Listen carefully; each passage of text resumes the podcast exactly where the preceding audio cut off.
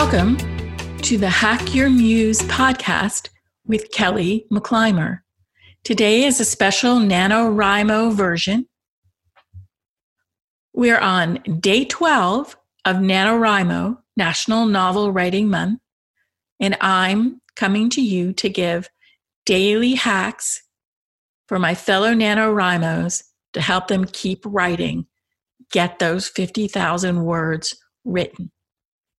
Today's hack comes courtesy of a talk that I heard a couple of years ago at a women's business meeting, of all things. And it was about how some of us hate to say no. And so instead of saying no, we can say yes and. This person came from an improvisation background and she had learned that you keep things going with yes and, even if it's a secret no.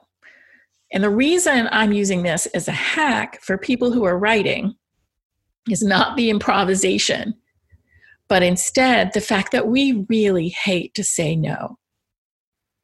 But sometimes we also make the mistake of acting on someone else's urgency.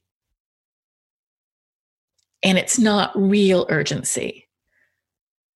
So, for example, your son says, Mom, I need a peanut butter and jelly sandwich.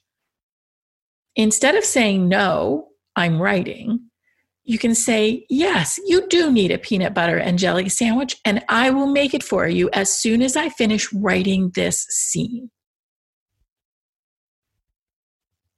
So that seems not that much different, right? You're still going to get up and make that peanut butter and jelly sandwich because, you know, I, I know there's somebody out there saying, why don't you make, teach the kid to make the sandwich yourself? But most mothers know, oh my goodness, it takes more time to clean up the peanut butter and jelly after that than it does to just make the sandwich. So I get it. That's a yes and situation for me, even with my grandkids. But here's the thing what you did with the yes and was give acknowledgement of your child's need for that peanut butter and jelly sandwich and also acknowledgement for your need to finish a scene. If all you did was say no, your child doesn't feel acknowledged and you don't feel acknowledged because you actually feel a little guilty that you're not feeding your kid, or maybe not. Maybe this doesn't work. If you are a person who feels super comfortable and non guilty saying no whenever it fits, this pro- hack is probably not for you. This is for people like me who always get sucked into other people's urgency and forget about it until after the fact that it's like, well, wait a minute. It wasn't really that urgent. I could have finished whatever I was doing. That's a bad habit of mine. I own it. It's me, it's my thoughts and my actions.